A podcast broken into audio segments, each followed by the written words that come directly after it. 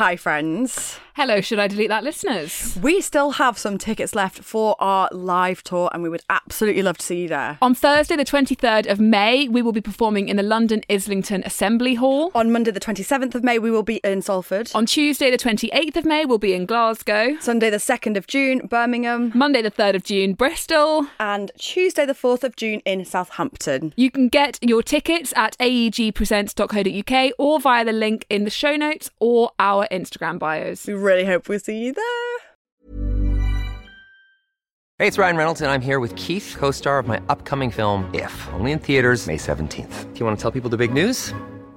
All right, I'll do it. Sign up now and you'll get unlimited for $15 a month in six months of Paramount Plus Essential Plan on us. Mintmobile.com slash switch. Upfront payment of $45 equivalent to $15 per month. Unlimited over 40 gigabytes per month. Face lower speeds. Videos at 480p. Active Mint customers by 531.24 get six months of Paramount Plus Essential Plan. Auto renews after six months. Offer ends May 31st, 2024. Separate Paramount Plus registration required. Terms and conditions apply if rated PG.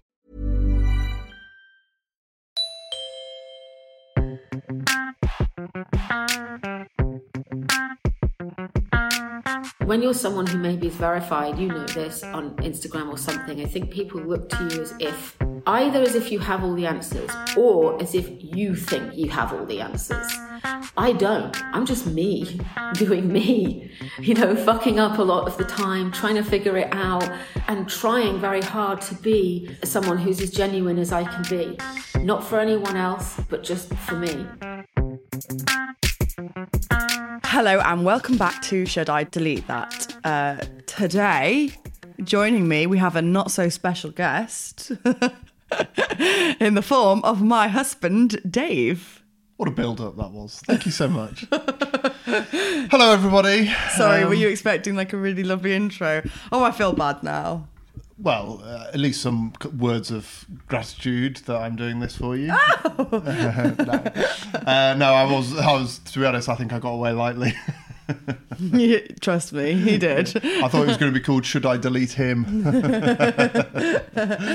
Uh, only, we joke. if only I had the capabilities. How are you?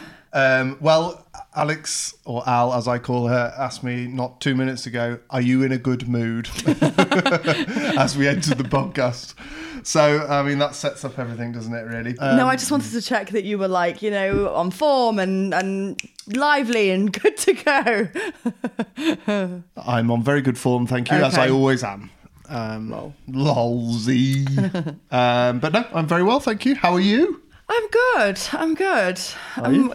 Yeah, you sure? I'm quite tired, which is really annoying because there's no like specific reason for me to be tired, but I'm just feeling, you know, those days when you're weeks actually. It's been weeks where I'm just, and before everyone asks, no, I'm not pregnant. Um, this is what all my family said. Oh, it's because you're pregnant. No, I just feel I'm not pregnant, but I just feel so tired. You know, when you're like, you could just, if I, if you put me in a bed right now, I'd be asleep in 20 seconds. Yes, but that is well. No, generally you find it hard to fall asleep, whereas I'm the complete opposite. I could sleep on a clothesline, um, Literally, yeah. but you have the ability to sleep for uh, an ungodly amount of time. Oh, you know how people say, "Oh, I uh, I don't need to use an alarm. I just wake up." I wouldn't wake up. No, I Al- don't think- Alex generally on the morning will put on at least minimum seven alarms. Oh, at least. But the problem you have is you separate them out too much, so you- you'll leave like what five to five to eight minutes between them, and by that time you're asleep again. Whereas I put them on like every minute. Uh, No, to, to be fair, the first one always wakes me up. It, yeah, no, the first one always wakes me up, but I just panic that I'm. It's not going to, and I panic that I'm going to sleep through.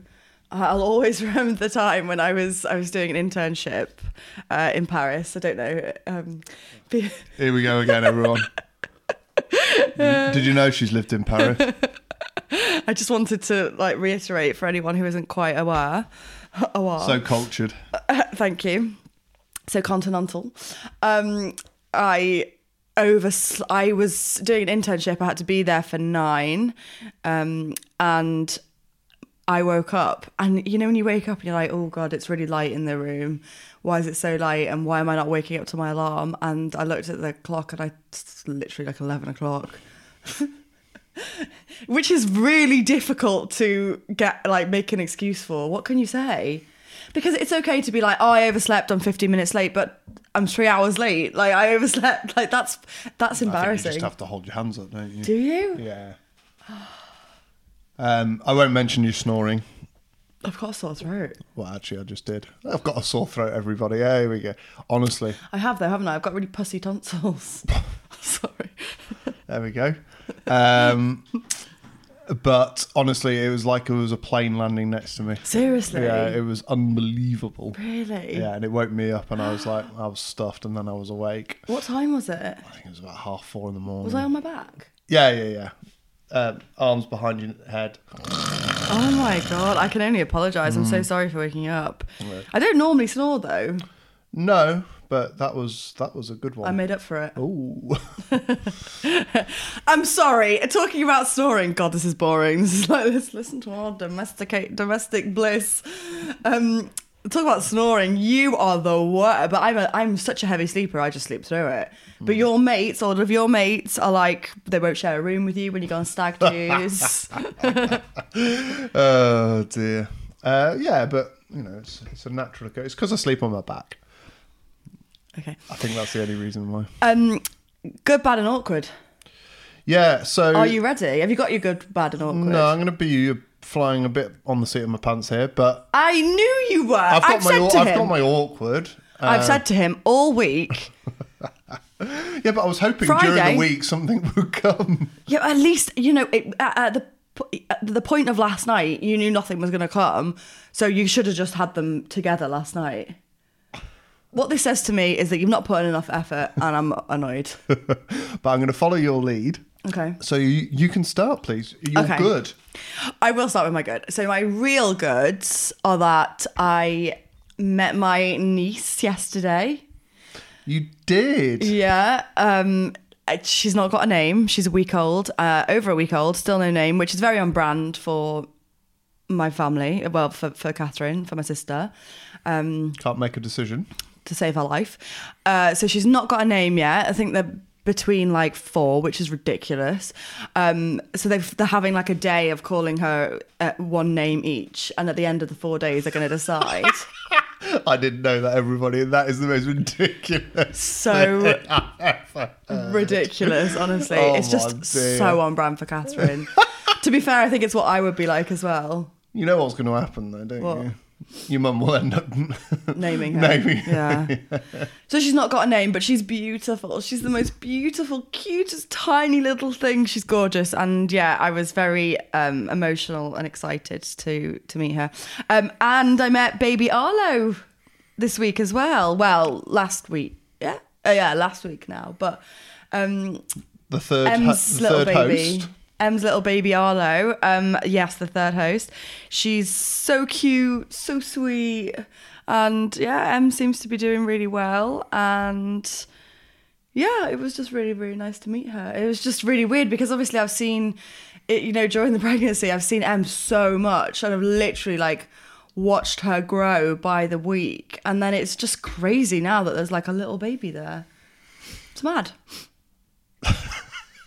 Yeah, I know. I know that that's how babies. I'm. I've realised before this point that that's how babies work. But Yeah, it's funny, isn't it? After nine months, they come out. it is amazing, though. It is amazing. And like I was looking at my niece yesterday, and I was like looking at her hands, and she's got fingernails. Like Well, that's always a good sign. Catherine grew that in her body. So weird. It's just crazy to me, honestly. Not so crazy to you. no, I. I The body's amazing, though, Dave. well, no, the body is amazing, yes, but uh, no, I mean, I'm very uh, rational and boring, so it doesn't it doesn't really amaze me, I guess. How can that not amaze you though?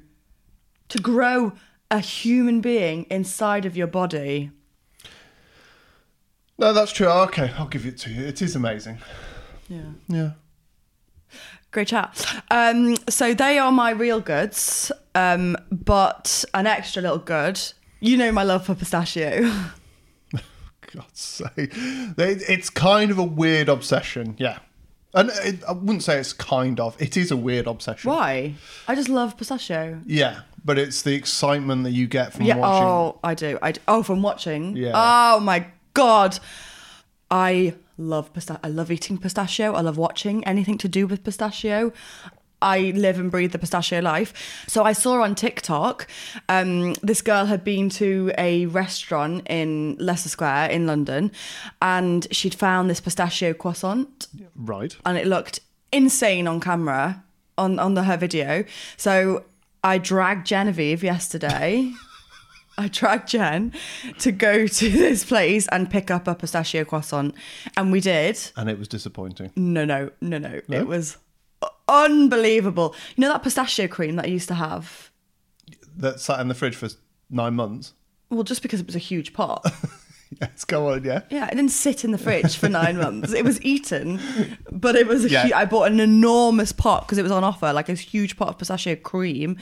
Actually, I think it was no, it was pistachio nut butter, so it's different to what this was. It was filled with the most beautiful pistachio cream that, like, it was stuffed. It was stuffed with pistachio cream It and was pis- stuffed, everybody. It was stuffed. pistachio cream drizzled on top. Oh wow! Oh, well, well. Oh wow! Yeah, but have it, it okay, it, it looks great, blah, blah, blah. Does it taste good? This is the thing, and I'm ah. going to upset a lot of people here. I don't necessarily love a croissant. no, no, like the uh. croissant itself, like the pastry. I don't know. I, it's not that I don't like pastry, but for me, a croissant is lacking. Like it does need something inside. So it's not going to be a 10 out of 10 for me. In an ideal world, it would be. I don't It know. wouldn't be a croissant, it would just I be think- pistachio. I think the the uh, croissant has sugar in it, maybe, which I don't like. I don't think uh, croissants don't really have sugar. I don't think. I think it's just mm, butter. Yeah, maybe. I don't know. There's something that I there's something that's off for me about a croissant pastry. But if it was like a cake filled with that, or yeah. Anyway, you can tell I'm passionate about this though. Passionate about pistachio. Yeah, you should do pistachio reviews. That could be your thing, couldn't it? Oh my god, and the hashtag could be passionate about pistachio. Do you want to share where this place was with the Oh yeah, sorry, it was called Baria. Baria. I mean, that's one of the worst things I've ever heard. It was called Baria, everyone. No, but it had a double A in it. Ah, right. That's okay. why I said Baria. Because you know when you smell what sheeps do, Yes, they go bar. yeah, yeah, yeah, okay. Um, your, what's your good? Let's move So on. uh, I haven't actually met our new niece uh, as of yet. Um, they only let me uh, visit the the children after about you know two months. Uh, no, um, I haven't visited my new niece, but obviously that is fantastic and great news, and I look forward to meeting her. Um, my good was a very selfish good that I've Love it. recently become a member of a golf club. Oh my god! I don't know if I've talked about this on the podcast. I might have, you not? done. Uh, this is going to be very boring for everyone, but a, a lifelong um, roller coaster with golf. But something I've always wanted is to be a member. When we lived in London, uh, I didn't wasn't able to because we were right in the centre of London. Trying to be a member of golf club was impossible. And now I finally have my escape from Al Oh, piss off! that I could justify spending five to ten hours away from her on the weekend. oh, get stuffed. no, but that is my good. I'm finally a member of a golf club, um, as well as a number of brother-in-laws and uh, friends. So that is great news, and I look forward to not seeing you all summer. Um, do you know what? I look forward to that too. like, I love you going to golf as much as you love going to golf because I get to watch my shit programs and zone out and a bit of escapism for a while and some peace. You know, it's it's nice, it's nice to be alone. well, congratulations Many thanks. on your new life milestone. Well, my new life, because On to our bads. yeah. Hit me.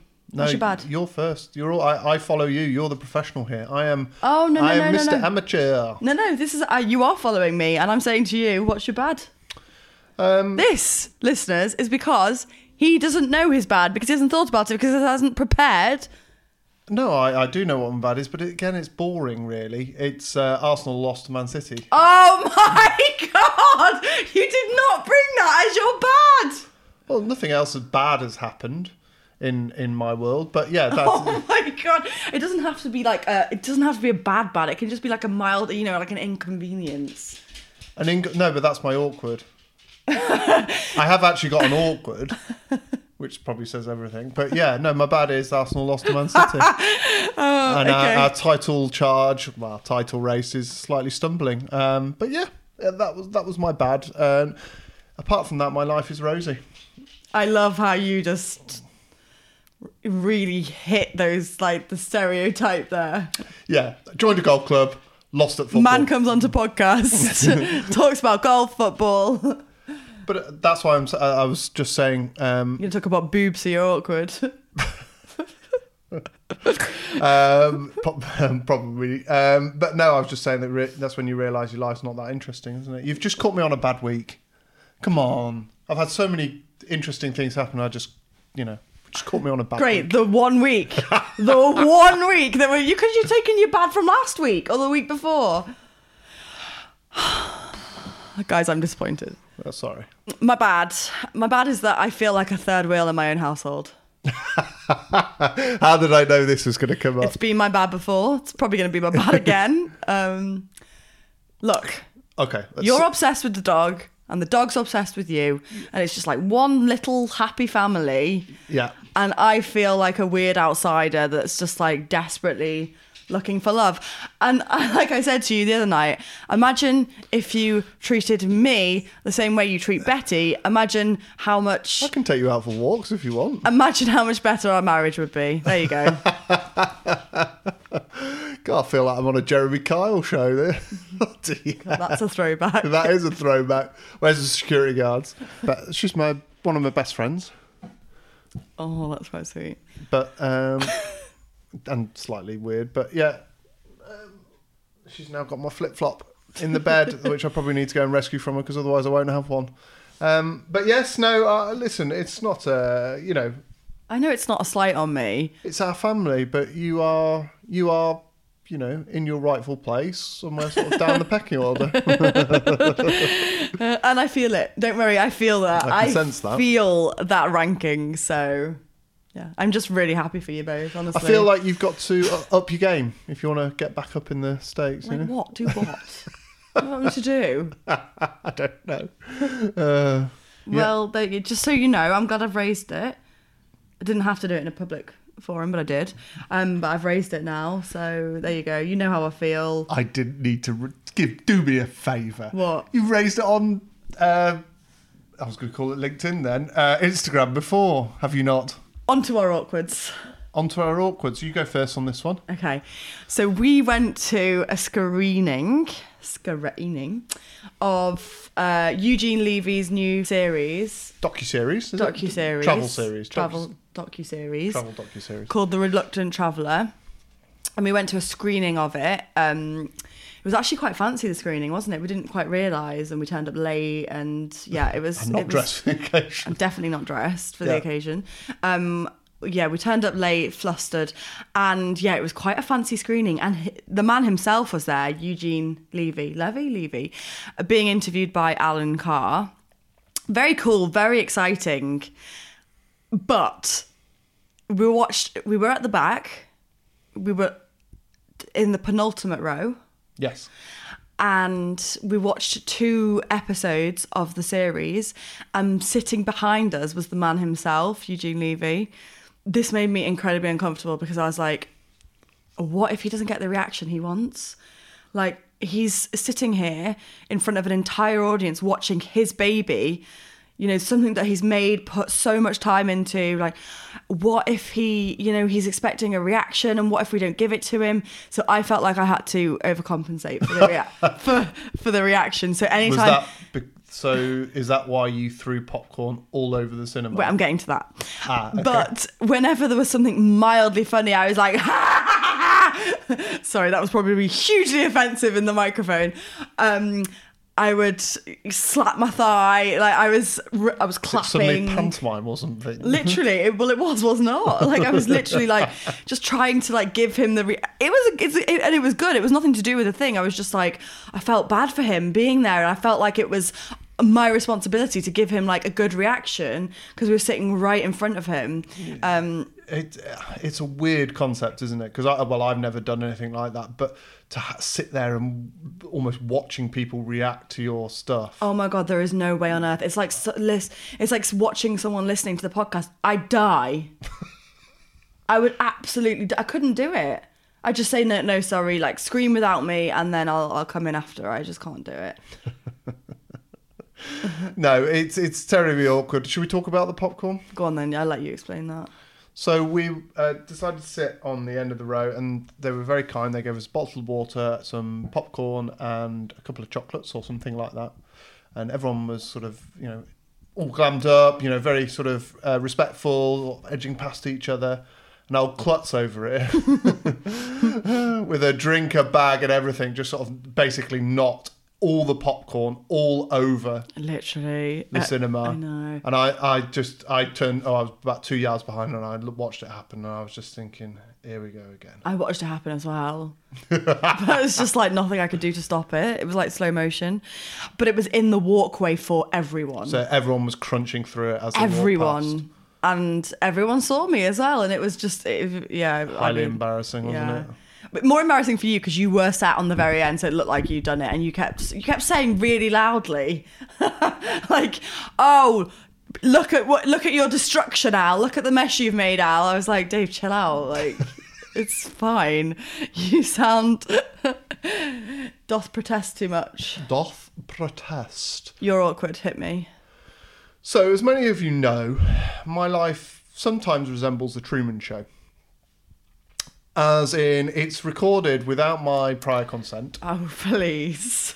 and uh, put up on the inter- interweb for many people to view and comment on. yes. this has been a story of our existence because I don't, as everyone probably does or does not know, I don't have social media apart from LinkedIn for work. So I don't see it. I don't know what goes up, what doesn't go up. But I do often get told. In the early days, my group of friends used to lambast me for some of the stuff, but it's now softened because they're sort of used to it and kind of accept it. However, I have a new group of friends uh, so-called work colleagues, and I was out with them last night as we had a couple of um, guys over from the Australian office who were they're leaving today, and we went out for a meal with them. Lovely night, lovely night, and then a video appears. Someone showing a video, and there's you know lots of laughter, everyone finding it very funny, and it's of me dancing around with a tea towel on my head. Now, someone has decided that they want to follow Alex, and they have decided that they need to show all my work colleagues the video of me dancing uh, around with a video on my head, and also share with everyone around work. So now everyone knows where they can get insight into my life without me knowing, which is also a bit awkward given that I only started probably about six, seven weeks ago. There is just one glaring problem with all of well, with all everything you just said is that you said filmed without my prior consent and put up without my consent. That video, Dave, it's the Miley the uh, Miley Cyrus Flowers one. You performed for me in that video. You literally performed for the camera. You put the tea towel on your head. You danced around. What did you think I was going to do with it? No, Just put it in my private I understand collection. certain bits of content will go up because you asked me to, and that's fine. The other It's hardly bit, one for the wank bank, is it? Oh, oh, oh, oh. Well, I don't know what type of listeners you have. Maybe it is.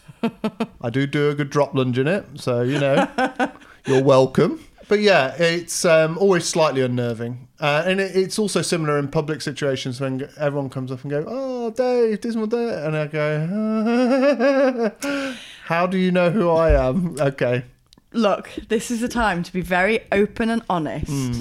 Okay? It's just us. We're just amongst friends. You on then. kind of love it. not really. You though. kind of love it. You do kind of love it. I don't. Whenever someone comes up to you. Would you call me uh, a man who seeks the limelight? No, definitely not. Right. Okay. There we go. But when people come up to you, Hmm. you do kind of love it. I don't you know. do. 'Cause it unnerves me. It unnerves me. So what? What's their reference point? Hello, you're Dave. What's their reference point? What? What do they? They immediately th- have a, an opinion on me, which I don't like. Oh. And then, what's their opinion shaped on? Some narrative that you're creating Correct. that's false, by the way. Yeah, I make you look better. Don't worry. I make, you, I make you look better than you are in real life. Don't worry about that. Um, so yeah, it's just um, yeah, something that I'll probably never get used to. Well, there we go. I think that is my. Or that was the only one I had prepared. Well, not prepared. The only one I had. As you said, caught me on a bad week, Well, there you go. and I don't think I'll be invited back next week. Um, I'm gonna I'm gonna persuade Should I Em. delete that? Goes downhill. downloads drop. Massive drop in Listeners downloads. flee for the borders. As Dave wipes out their whole audience. Sorry, Em. Yeah, she probably is listening, so I, I am sorry too, Em. This is my fault. On to our guest for this week. And our guest for this week is. I'll let you say it. Lucy Davis, aka Dawn from The Office. One of my favourite shows of all time. Yes. Um, Lucy Davis, who I literally love. I'm obsessed with her. We started following each other um, a while back on Instagram and just like casual DMing. Like, she's so kind. She shared loads of my stuff. And she's the nicest person. Like, she's the nicest woman. I love her. And I asked her to come on the podcast thinking, this is such a long shot, but you know, I'm going to shoot my shot as we do on the podcast. You know, we shoot it far and wide and, and, um, you know, with varying degrees of success. And she so kindly agreed to come on. And it was, I'm really excited for you to listen to the interview actually. It was so brilliant. Originally, we kind of wanted to talk to her about what she has been through in, you know, through being in the public eye and how that's been being under a spotlight and with the media. And, and you know, she was famous at a time when the media was, you know, famously at its, at its cruelest yeah. and most toxic. Um, so that's kind of what we wanted to talk to her about. And we did talk to her about that. But she's now got this very pragmatic and peaceful way of looking at what she's been through where where she genuinely she genuinely seems to have made peace with it which is really cool um so i feel like we kind of went through in the interview like went through a journey like with her on it and came out in this really positive space. Like she's really great. She should be a life coach. I think we said it in the interview, but like I want her as my life coach. She's really brilliant, full of wisdom. Um, and it was a very cool interview. And yeah, I can't wait for you all to listen to it. And you too, Dave, you'll love it because you really like her, don't you? Yeah, no, she was um, fantastic in the office. Like, uh, you know, her talents obviously on screen, unbelievably uh, talented. That that whole group were, um, but it is a fascinating. Like, I don't envy anyone, particularly of that.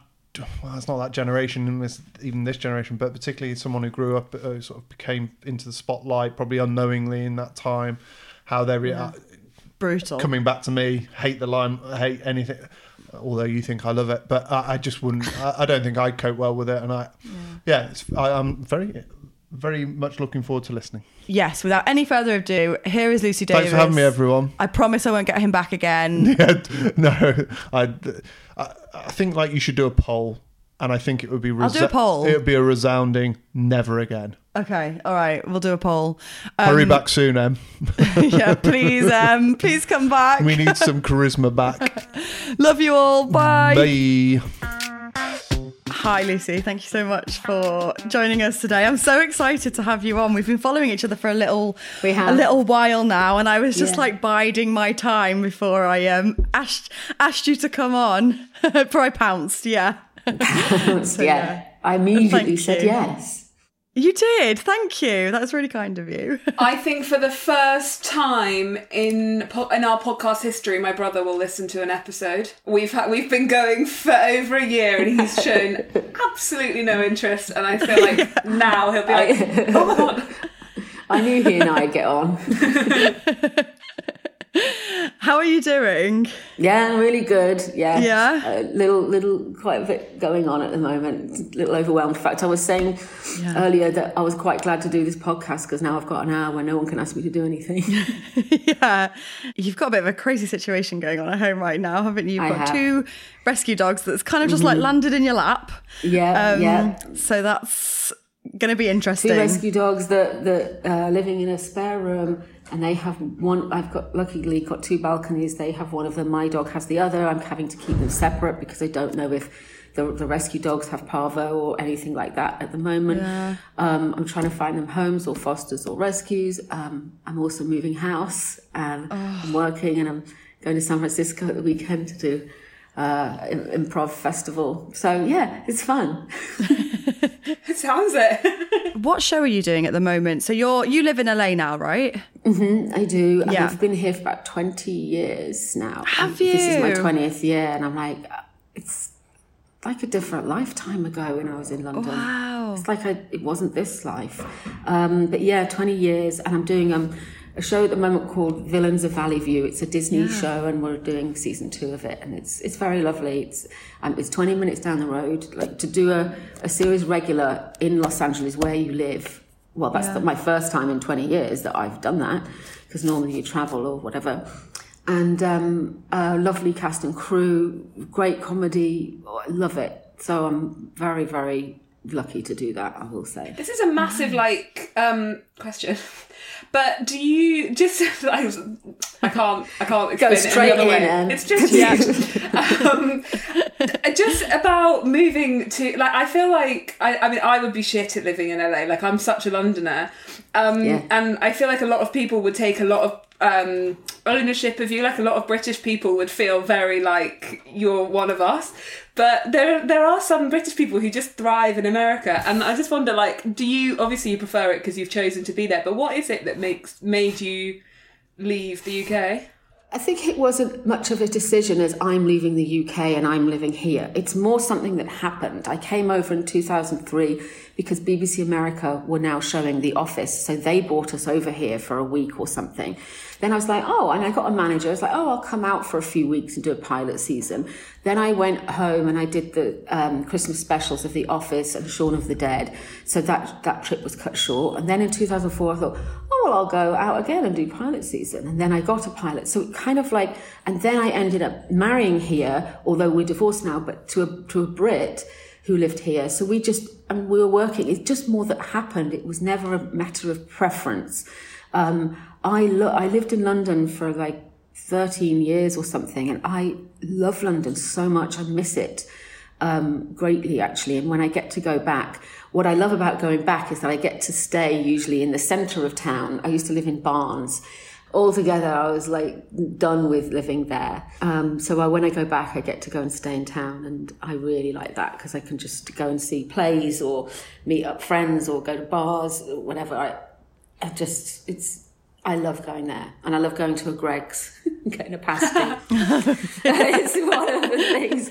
I try to not make it sound as exciting as um, more exciting than seeing my family and friends, but um, yeah.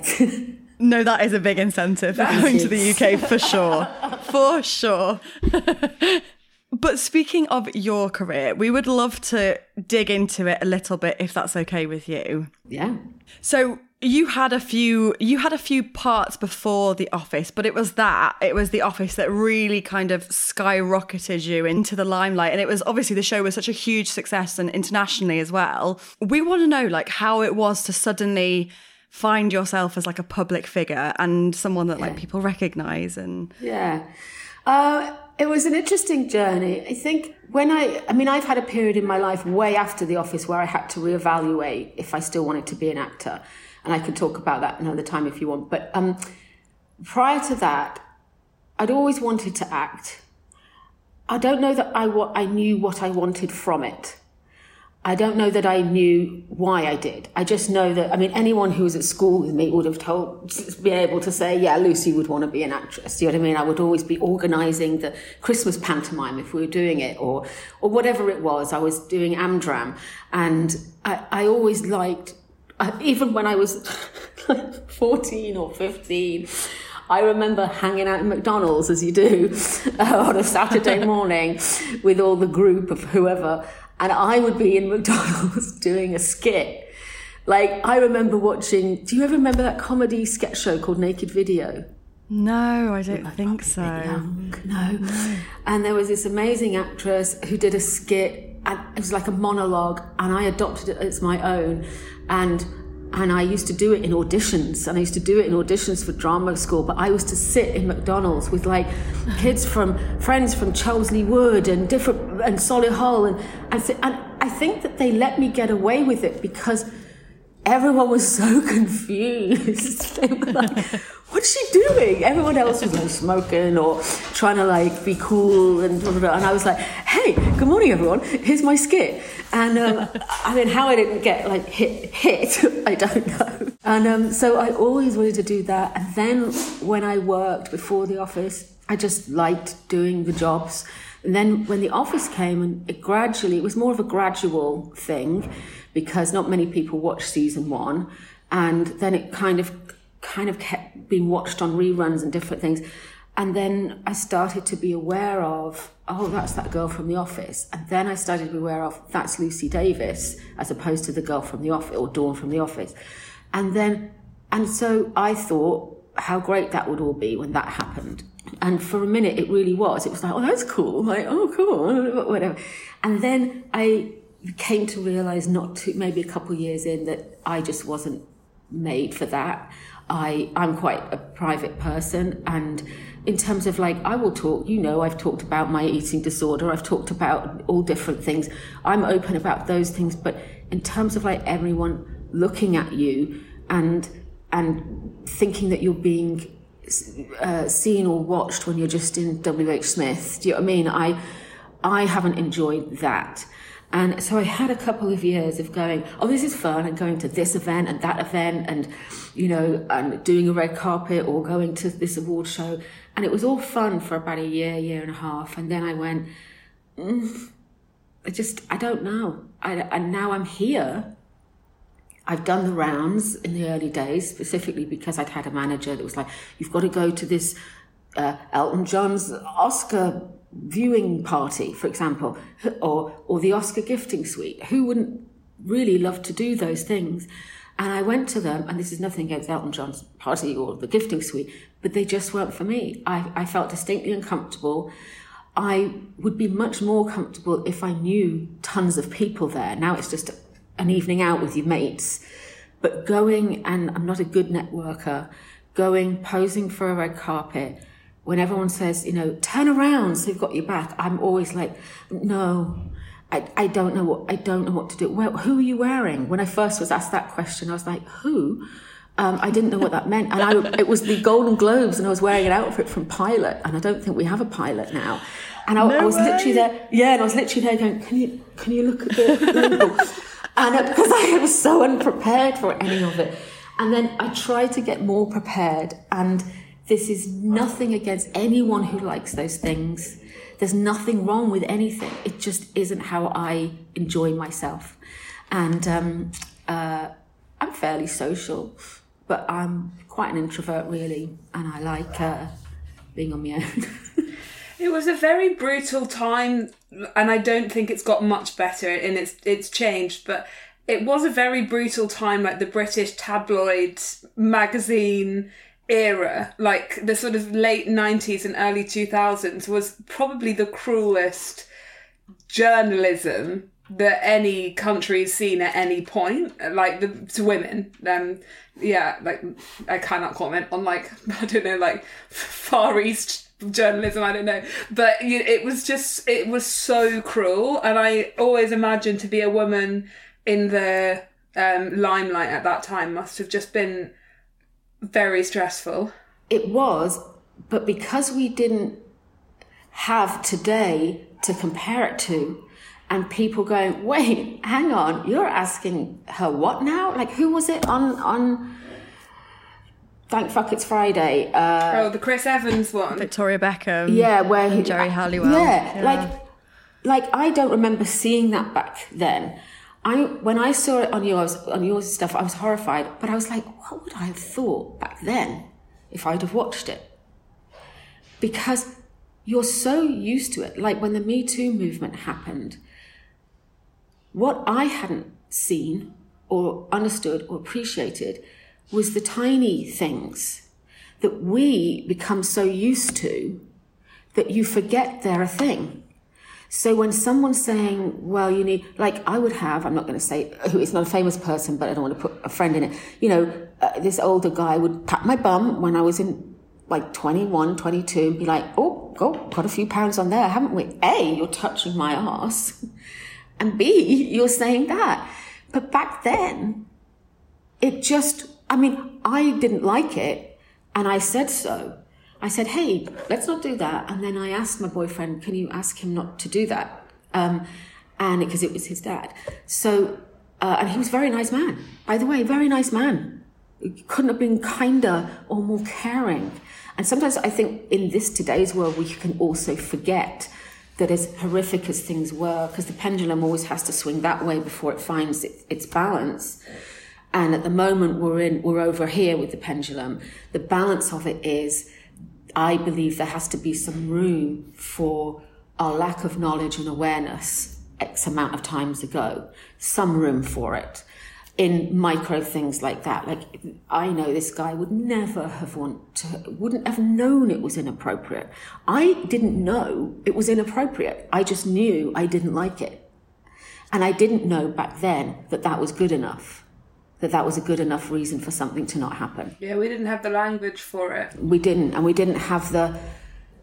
If I'd have said, yes, but I don't like it, that probably wouldn't have been enough for a lot of people back back in those days, probably myself included. I'm not, I was no guru. Do you know what I mean? It's just what we learn as we go along, and the voices in these conversations I think are really important. And sometimes going back a long way is important for many reasons. And at the same time, like when I, if I'd have watched, I was like, if I'd have watched that Victoria Beckham, how would I have felt at the time?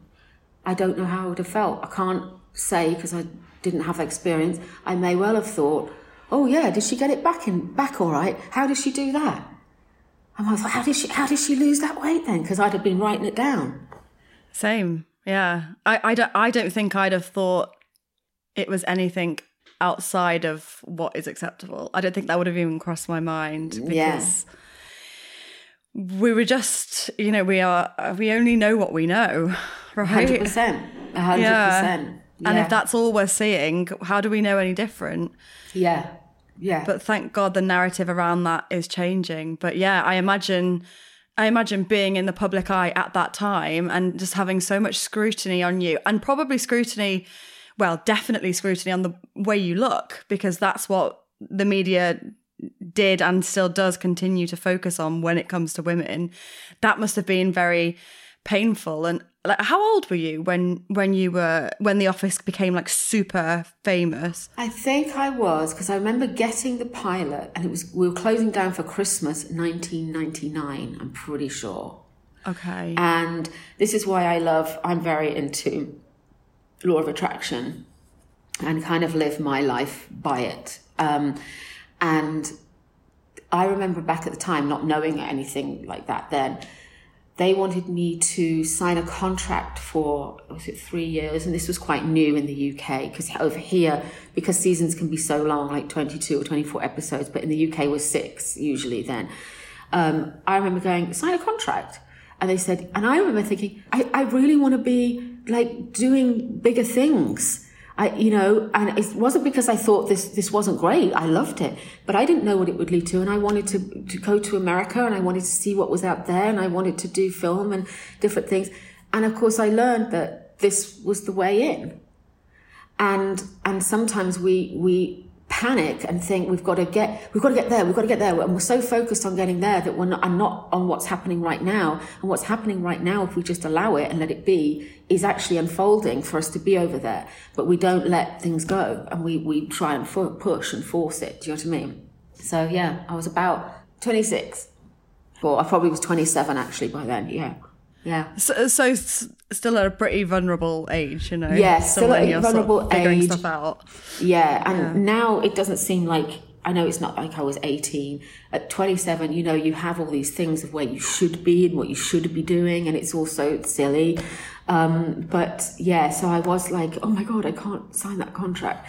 But yeah, when I and when I did the second season of The Office, I was I was bigger in size than the first season. Oh my god, I just I remember no one said anything on the office. No one said a word.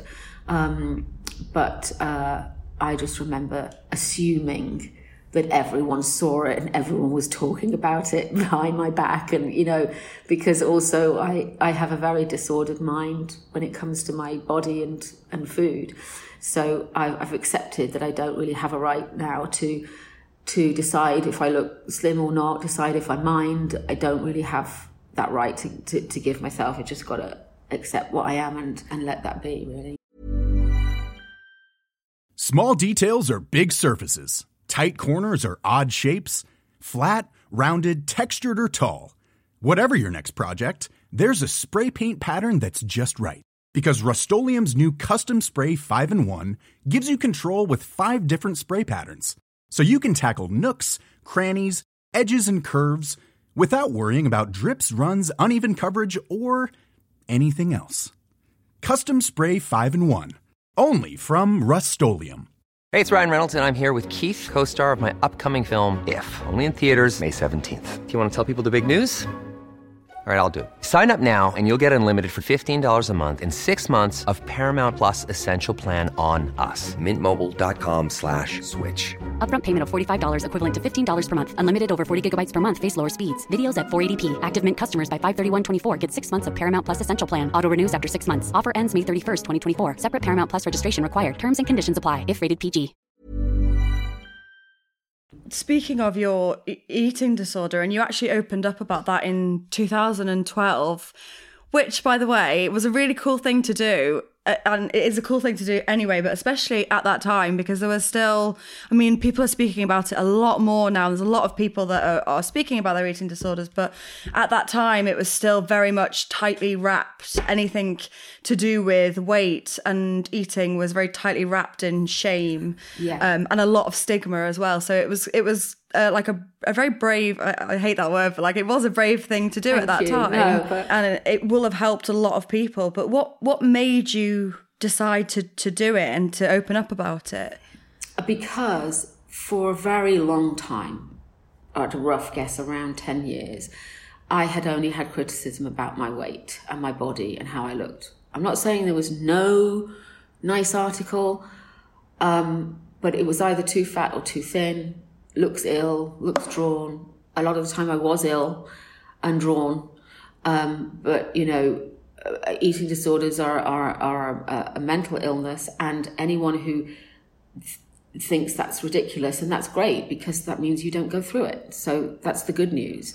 Um, you you can't. It, I can understand for any addiction, but I think especially with eating addictions is that and body dysmorphia. If you don't have it, I can understand how completely ridiculous it probably looks. I can totally understand that. It's like just eat less, move more. I, I don't know, you know. Uh, so at the time, I'd had another, yet another article, I think from the Daily Mail, about I was coming out of a CVS, which is like a Boots back at home, and I was carrying a lot of shopping, and I was I was very slim at that time, I, um, and I don't even I, I don't even know if I was underweight or overweight, but um, I mean underweight or slim, I, I don't know. But anyway, another article coming out, poor Lucy, and you know you know look at uh, the, the a lot of newspapers, especially the Mail, do this false uh, sympathy or this false bigging up of you. So that they big you up so much that it can only draw criticism. Or they, poor, poor Lucy, so. And, you know, I was just trying to figure my stuff out. I was just trying to figure out. And I kept hiding and I didn't want to leave the house if I was less than 110 pounds. And I can't remember now what that is in stones. I'm sorry. Um, I didn't want to leave the house if I was less than that. And, uh, I was convinced that my my whole life would be better if I was the right body, or my or my whole happiness would be good if I was the right body. My whole self worth would be validated if I was the right body. I couldn't tell you where that came from. There's a whole mixture of shit uh, that that comes up in just life in general. Um, I could for sure blame the press for a lot of how I felt during that time, but you know, something that I would like personally to see more of today is people taking responsibility for their own stuff. You can be in. I read a book called Man's Search for Meaning by Viktor Frankl, who was in um, a, a, Nazi concentration camp, and he wrote a small, powerful book.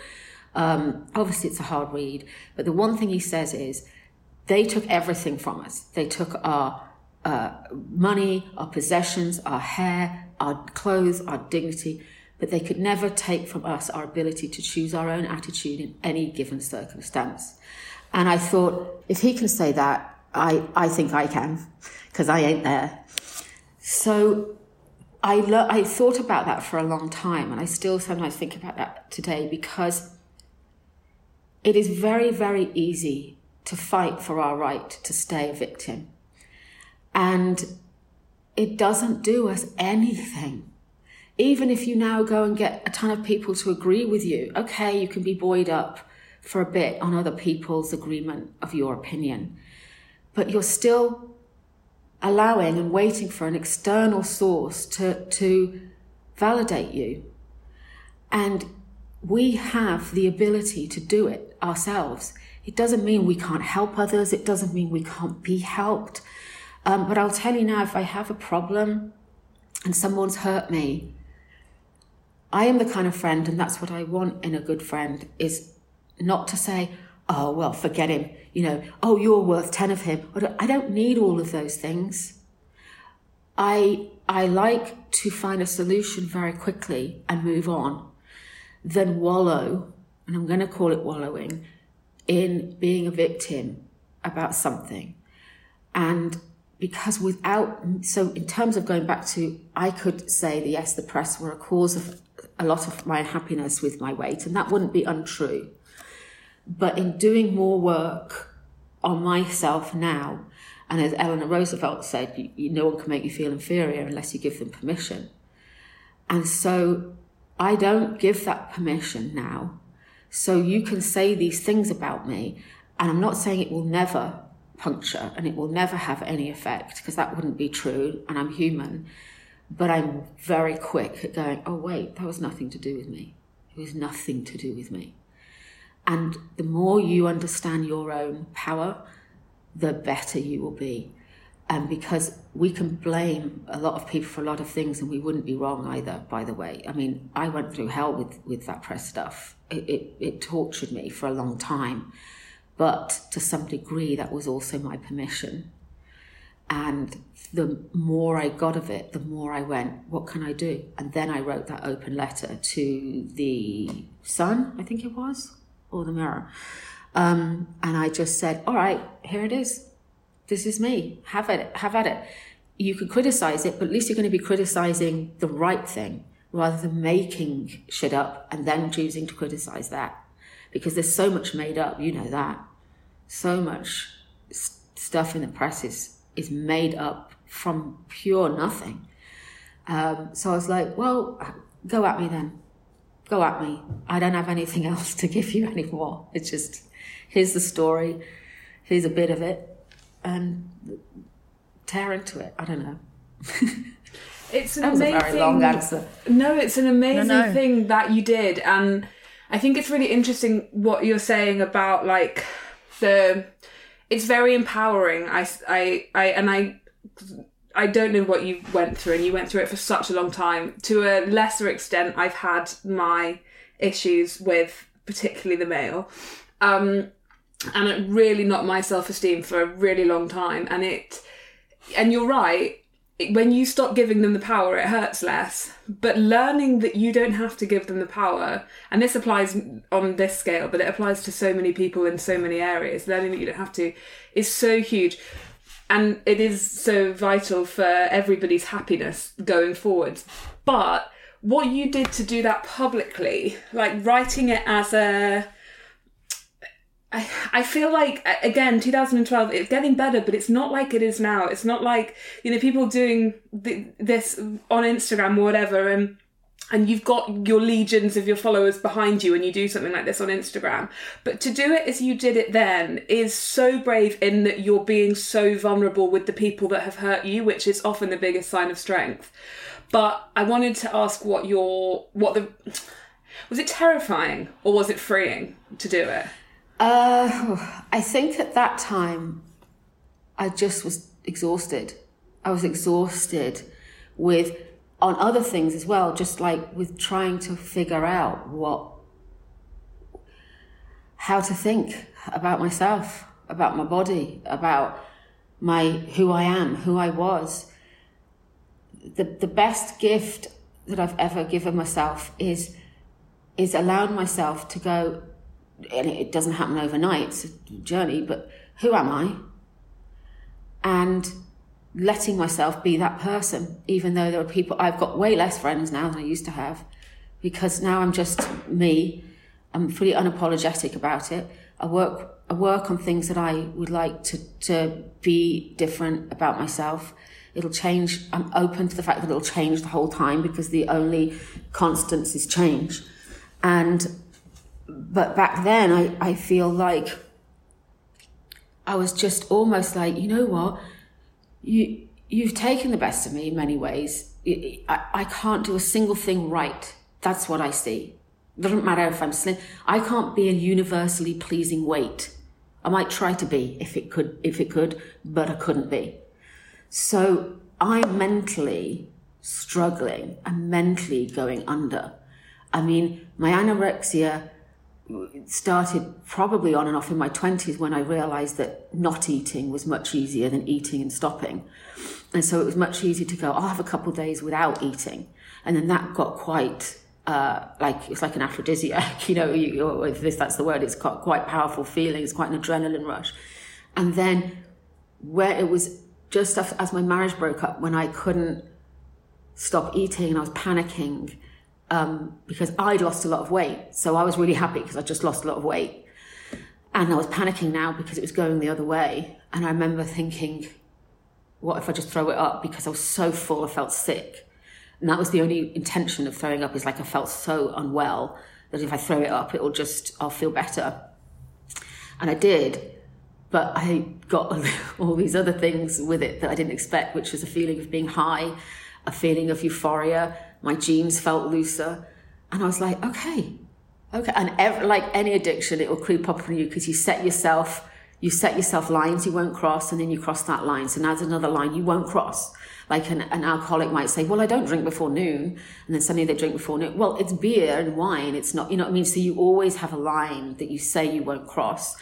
And um, so I was, and I was in London at the time, so I thought, well, it's just been my London thing. It's fine. And then I was on the flight, and I had all that, and I went and bought all this shit for my flight, and I was kind of eating it on the plane, and then went into the bathroom to throw up. And when I came out, just in case anyone had heard me, I would say to the flight attendant, oh, got a bit of a stomach. Oh, God, I had to throw up there. In case anyone had heard me, I wanted to confirm that this was, and if I would go and buy, if I wanted to go and buy a shit ton of food to eat, I would either go to different stores so I didn't look like I was buying it in one, or I would have, I wrote this pilot with someone once and about our experiences in rehab and wrote a scene of me going into a store, which is what I had done, and having long conversations with the, with the store owners, a little Irish store here, about why I was getting all of these things. And I was going, oh wait, hang on, because she's coming to stay. She's going to want the ginger nuts. Um, yeah, and she, and I would just make up a load of shit, just because I was so embarrassed at the things I was going to buy. And um, but yeah, so and then when I started throwing up, it was uh, uh, it was very good for me. It was very good. It was like it wasn't just about eating and getting it out. It was it, it made me feel at peace yeah, it sounds so bizarre, doesn't it? It's like that's why anyone who doesn't have this, I totally know and understand that you sound like someone else said to me, "This is first world problems." I was like, probably right, you're probably right, but it, but here we are. It's because we live in a world right now where everyone's trying to get everyone on their side. Like we've got to think alike, otherwise you're bad, I'm good, and and you can think it's a first world problem and you might be right and i don't know I, I, have no interest in arguing on that to decide if it is or isn't i have only interest in going and now how do i figure this out because i don't want to live like this. Whatever it is or isn't it's a very real problem. It's real for me in this moment. it's very real. Yeah. Yeah. I always say like you, you, you draw this line and you go okay this is my life. This is what you know about it. So you're judging me on this bit but all of this has happened that is making me take decisions today and making me have reactions and responses today. And it's totally up to me as to whether I go, do I want to have this reaction and response, it, uh, or do I not? and and to figure that out. But because of course people are seeing the tiny bit of your life, they go, "What you throw up? You food? God, that's this, that's that's this, the other." I was like, "Yep, no, absolutely. I no longer fight it. Think it. It's totally fine. Yeah, Yeah. I, I, I, do, I think that anyone who, I mean, it's a mental disorder, and you know, anorexia has the highest mortality rate of any other psychi- of any psychiatric disorder. So, and I and I do think like it's so incredibly dismissive for people to say, especially to someone who has an eating disorder, that it's just a first world problem. You know, you, you, if you, for anyone who's experienced it, they can't dismiss it as that. So I'm sorry that you've Yeah. heard that. Like that's really No. unfair. Bless you. I, I heard it. That was the first I heard it was when I wrote that letter. And for about an hour, I read some comments and then I went, you know what? No, no. And since then, I've never looked myself up. I don't read, I read my Instagram post, my Twitter post. I don't go on to, so, so say at the moment I'm doing Villains of Valley View. I went to a screening. We did, we were shown the first three episodes and then I've not seen a single episode after that. I don't look at the Disney uh, comments by people. I look at mine. It's how I do my life. Everyone, you know, have do what you want, but I, I do my job. I slightly forget. That's the bit I love. I slightly forget that it airs, and and then I get about the rest of my life, and that's how it works for me. Love that. I love that. I I wanted to point out, and I know that you know I, d- I don't want to sit too much with the media and the press because I think it's actually it is cool and like Em said, it's super empowering what you said about like giving them the power and not giving them the power. But when I was doing uh, research for this interview, um, we found you know what we found particularly sinister was that you'd been very open about this eating disorder. It had been printed everywhere. It was, you know, it was reported widely and positively, and it was very common knowledge that you, you know, you you suffered from an eating disorder. But then those same publications and those same media outlets that printed you know all of that at the time Yeah. are now printing things saying oh wow she's lost so much weight look at her and it feels it feels really sinister can't remember what they said, Alex, and whether it was because I don't know that they went, she's lost loads of weight, so she looks great. I think it was, I think, I, I really could be wrong, but I think it was a focus on being fit. And I was like, okay, I'm all right with the fit focus. yeah Because that wasn't like, it was different. And so I'll take that. I'm not there to engage in more. I'm not there to do articles now about my weight. You you see on my Insta post, I don't po- I post the gym stuff because I my brother um, trains me and I was really proud of what I could lift. I never Yeah. thought that I could do these things. Like I was So doing cool. a 145 pound glute bridge thing, and I was Amazing. like, "What?" I yeah, and he said, "Women don't know how strong they are." He, it's his passion in his life. He said, "Women don't know what they can do because they've always been told they can't." And so he, so I was really proud of this, and um, so. But as you know, I've never shown a picture of me in my old jeans hung out to the side where where Yeah. I'm much smaller now. And I've never gone, I've never said how much I weigh, how much I've lost. I've never focused on the weight loss. I, I have never, I will never. And a couple of times when people have put comments of like, how much weight have you lost? Sometimes I'll say, I don't talk about weight. I have no interest in weight. I don't know what I weigh. Um, and if some people might comment on about, oh, you look skinny, good for you, I ignore it. I just ignore it and I move on. And um, and yeah, that's that's all I got. But you know, when when you're someone who maybe is verified, you know this on Instagram or something. I think people look to you as if either as if you have all the answers or as if you think you have all the answers. I don't. I'm just me doing me, you know, fucking up a lot of the time, trying to figure it out, um, and trying very hard to be someone who's as genuine as I can be. Not for anyone else, but just for me. And because it matters to me and it, it, it changes how I go about my day if I know that I'm as real as I can be. It doesn't mean you have to share everything with everyone, but you but I just have to not have a have a fake persona for Instagram that I'm not really. Um, so yeah, I don't even know if that's a question you asked me. Something That I is- go off on tangents. Um, like that's the most um pref- like uh, I've never heard it explained like that that um people think that you think you know everything or what I can't your wording just there I was like Yeah. oh my god Yeah. you've just Or- or explained they- Instagram in like one exactly. line. or that, or that they think I must think I know everything. Hey, Yeah. I'm verified, so I know everything. No, I just someone just gave me a tick.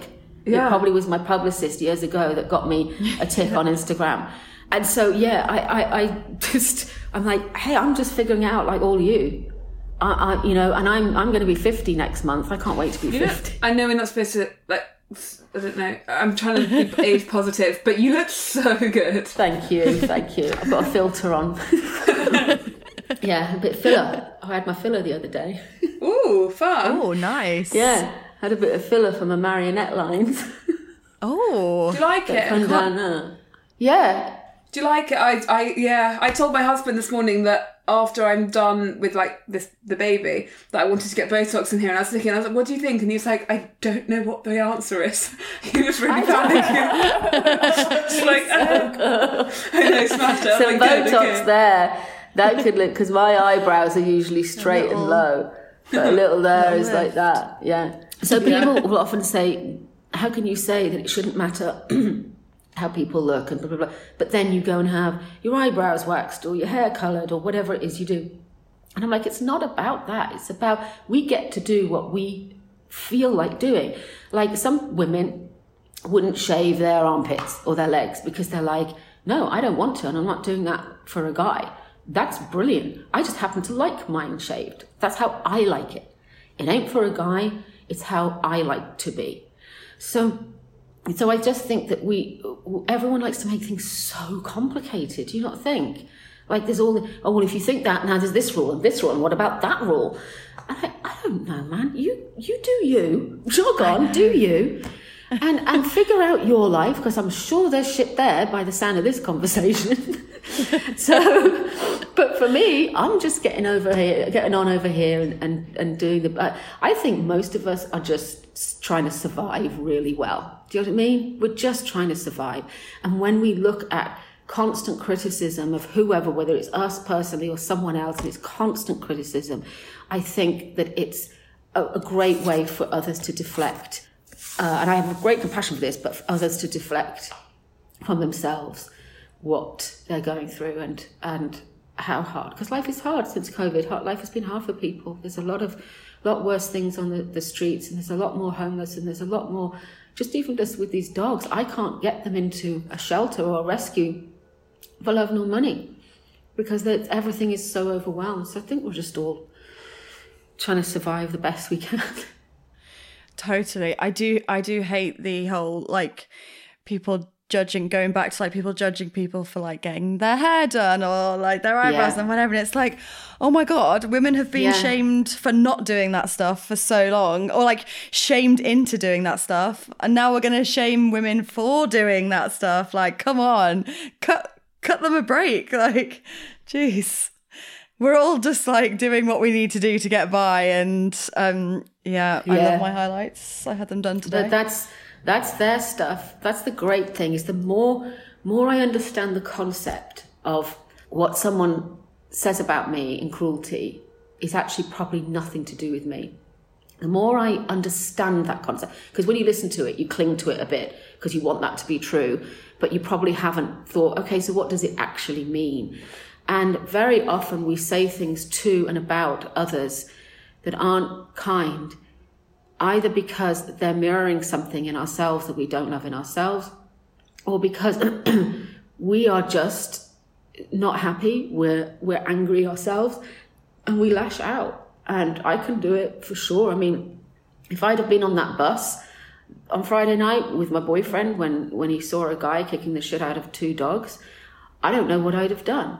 I think I'm a fairly placid person. I don't raise my mm-hmm. voice. I've never been violent, but I, I don't know that I could have been trusted in that moment. You know? no, no, I'd want to kill him. Yeah, hold me back. Mm-hmm. Yeah. Yeah, My I mum's got quite say. a strict policy about people who abuse animals, and she's like, "We just have to do the same to them." I'm like, "Oh, okay." We've got one of the rescue dogs at home. Doesn't he had his nose cut off by someone when he was a puppy? I know. Oh. And my mum's like, "Let me at him. I'm gonna cut his nose off." I'm like, "Can't do that, but okay." And uh, he's actually he's thriving now. I can't. I'll send you a photo afterwards.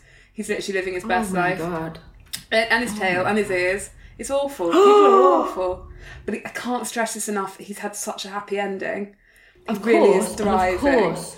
Not only is that horrific, but that won't be the first and only time that person has done that. Let's face it. No, until my mum gets at him, in which case you won't make that Yeah. mistake again. Yeah. How do we arrange that meeting? I'm keen. Yeah, yeah. Jeez, Lou. I'm glad he's had a nice life. Yeah, people are, people suck. People, people just do suck. And I think, I mean, just spin it back to the feminism stuff away from dogs. Um, I think people, and we've Al and I have been talking about this a bit recently. People are very.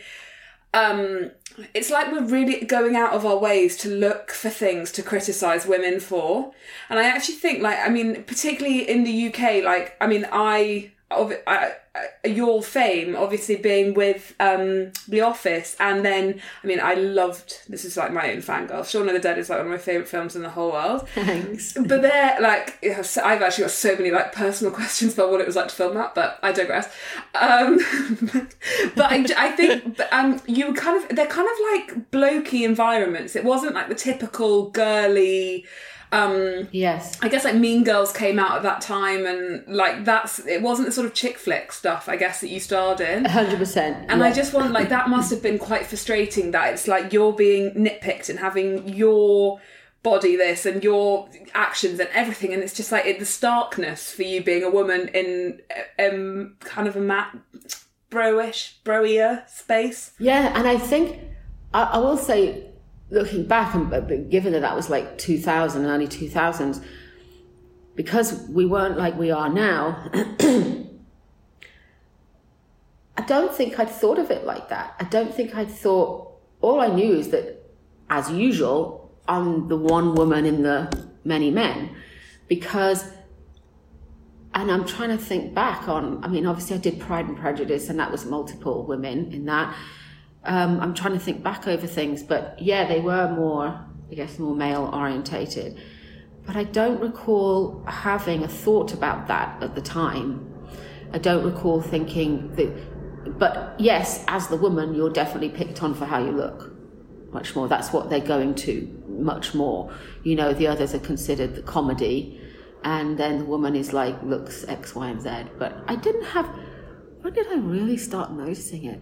But I mean, typical of our British press, it's it's not at first. They're all for you at first, and then we, we won the Golden Globes, and then that was wonderful because that was a, a victory for for Britain in itself as well as as us personally, and that's how it was reported anyway. And um, but it doesn't happen. It doesn't take long for it to suddenly. I think that's it's just every, the press knows it themselves. I'm not even. I can't at this point. I, I just have no interest in judging and criticizing. It doesn't do any good. It doesn't change it anyway.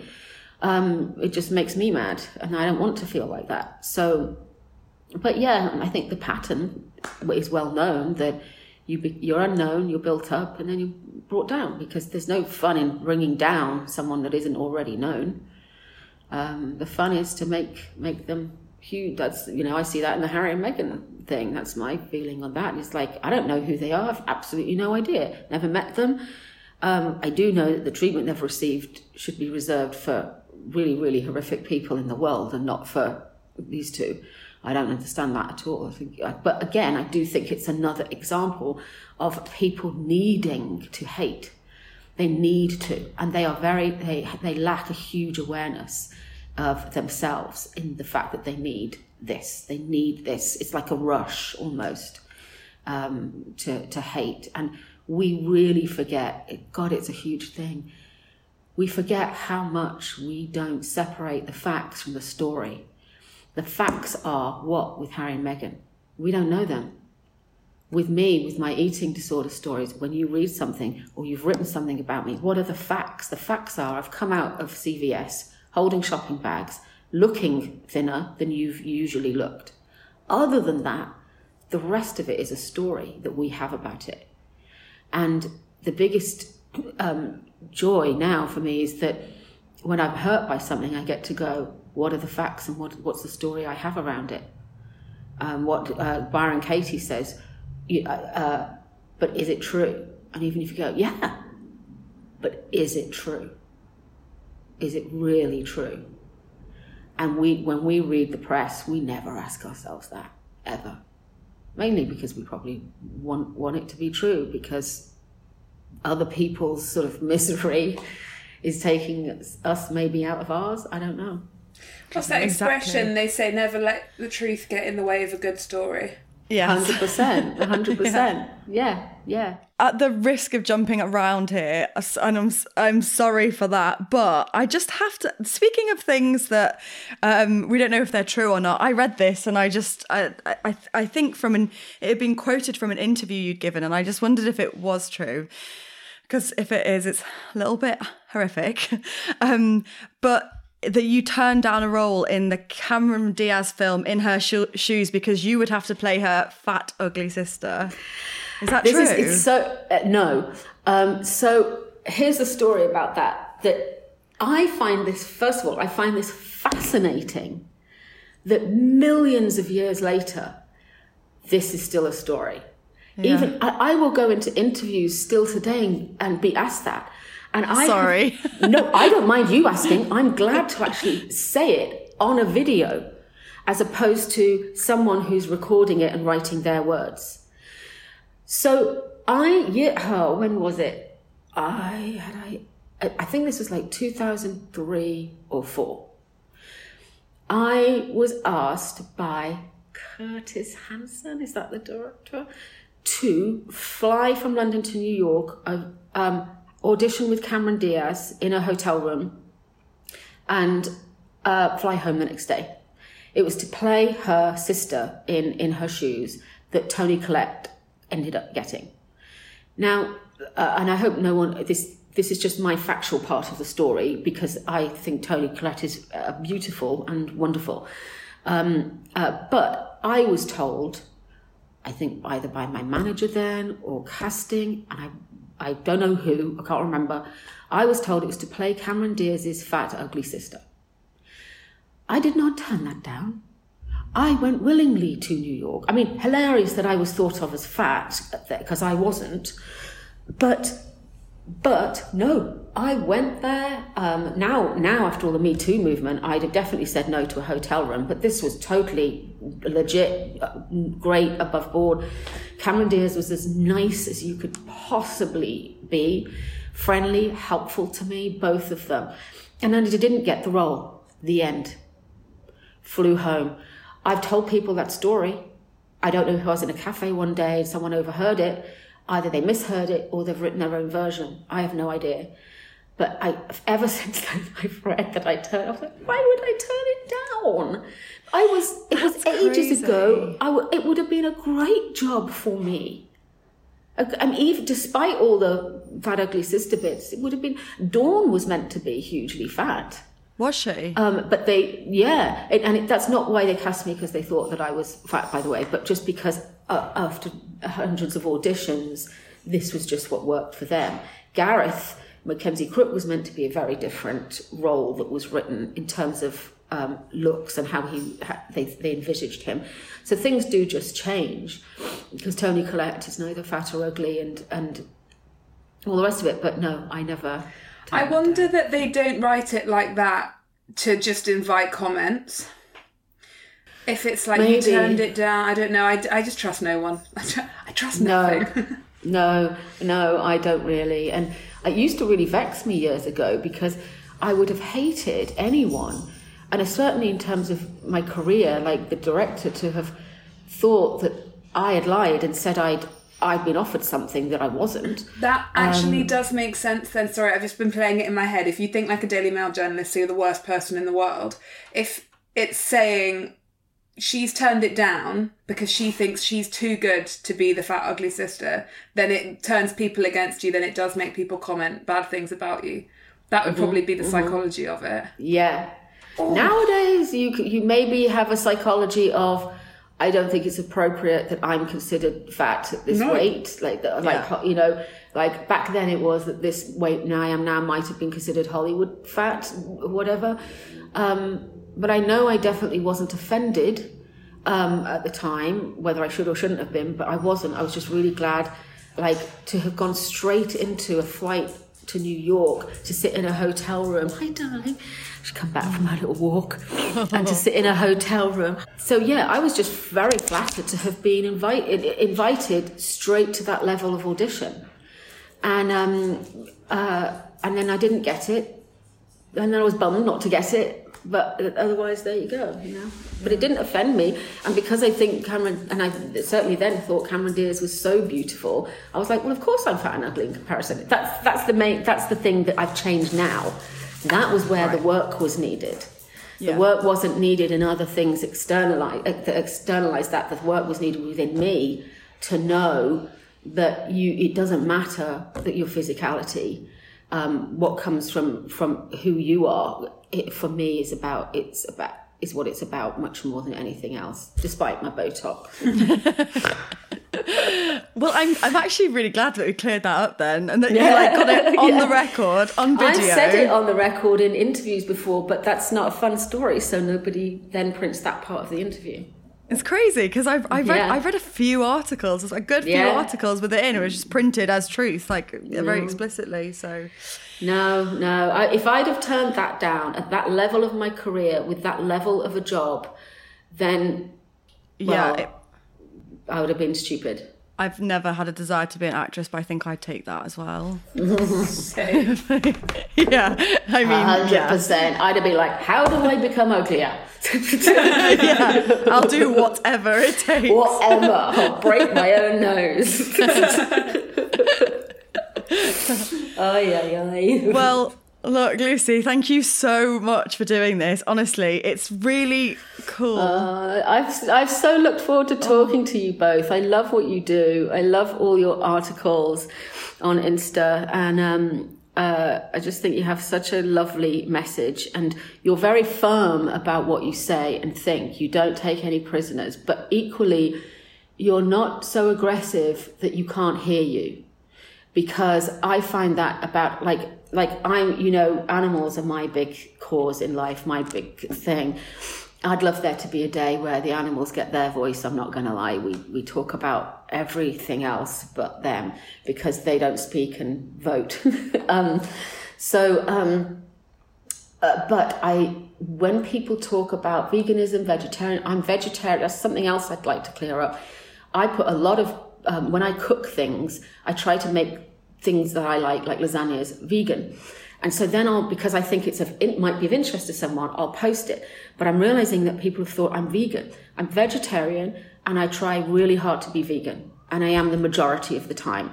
Sometimes when I go out to eat, I have to choose between my veganism and my diabetes because I can't do the two. Very long story before anyone asks me for that. There's a, a reason and I can't be bothered to say it right now.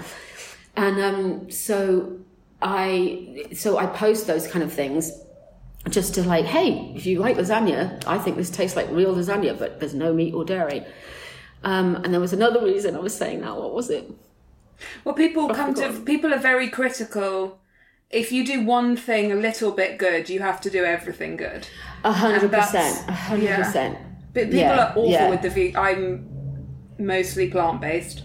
Um, Yeah. And I will not use the vegan title anymore because all that happen all that happens is people just catch you out. They just try and catch you out. Try, you yeah, they said think you they're were vegan, you out. but yeah, but you No. actually you've bought a No. pair of UGG boots, or you've got a leather jacket, or you've got whatever, and Yeah. it's just like, oh well, fuck it then. Like, what do you Yeah, want to just go and yeah. eat like sixteen Big Macs because like I know, uh, yeah. And meanwhile, they're sitting there, you know. But you have to remember, we all have our things. We all have the things that we gravitate to the most. So there'll be people who who get at me about environmental issues. I do my best in that area, but they'll say, "Well, you shouldn't have that because that's a like I, I have this this water." uh, in here, and then I, I keep refilling it with stuff, or then I'll put it in recycling. But that's some, sometimes not good enough. So, and I'm like, uh huh, but you're also eating meat. And, uh, but I'm not getting at you for that. Right. I'm just letting you do your thing, I do mine. And that's how we all get a ton of shit done in the world because if we all thought one thing and we all only cared about the environment, no one cared about anything else, then nothing else would, would have a voice for, on their behalf. So it's the, the diversity is what's important. And the diversity is what people don't realize they're, they're stamping out by trying to get you to think the same as me and you to think the same as me. And now I'm going to fight you if you don't. And now I'm going to say, educate yourself. Read that again. Do better. All of this. Do better, yeah. Do better. Better. It's so, it's so. But then when you do better, then they go, actually, don't you remember three years ago you said this? So actually, I think Yeah. you're a bit of a hypocrite, really, for what you're doing now. A hundred percent.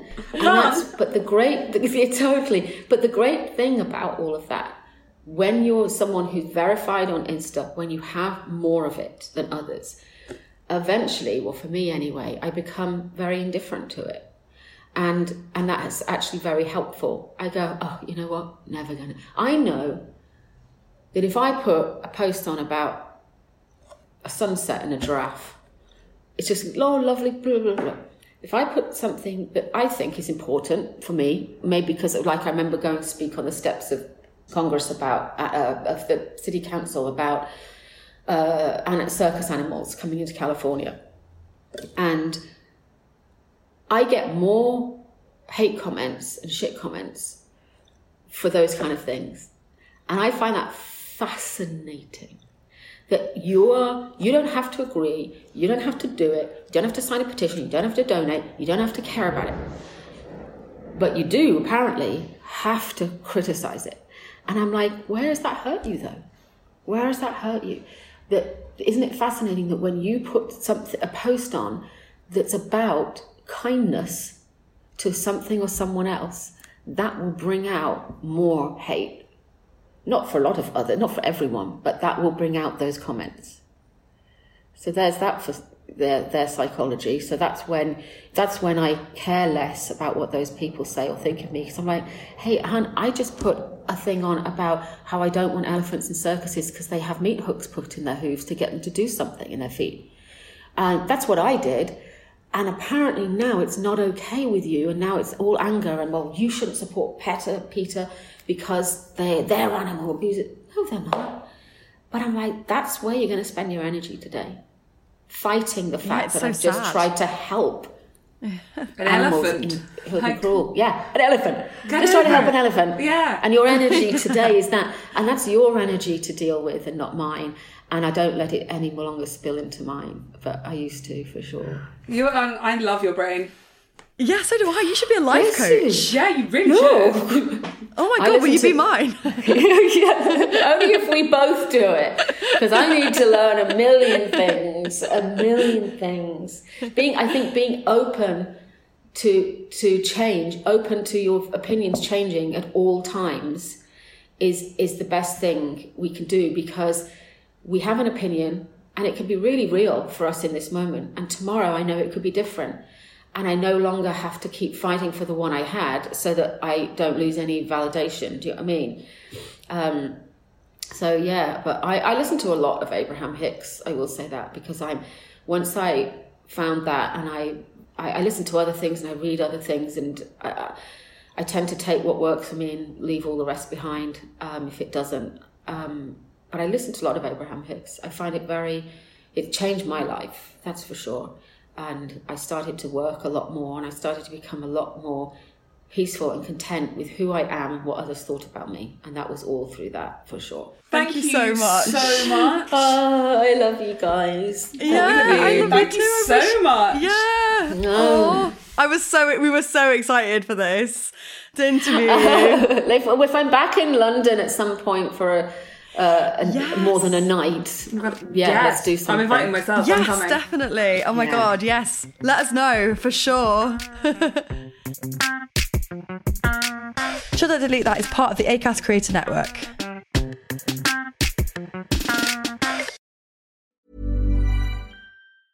Small details are big surfaces. Tight corners are odd shapes. Flat, rounded, textured, or tall.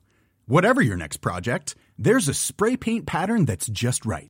Because Rust new Custom Spray 5 in 1 gives you control with five different spray patterns.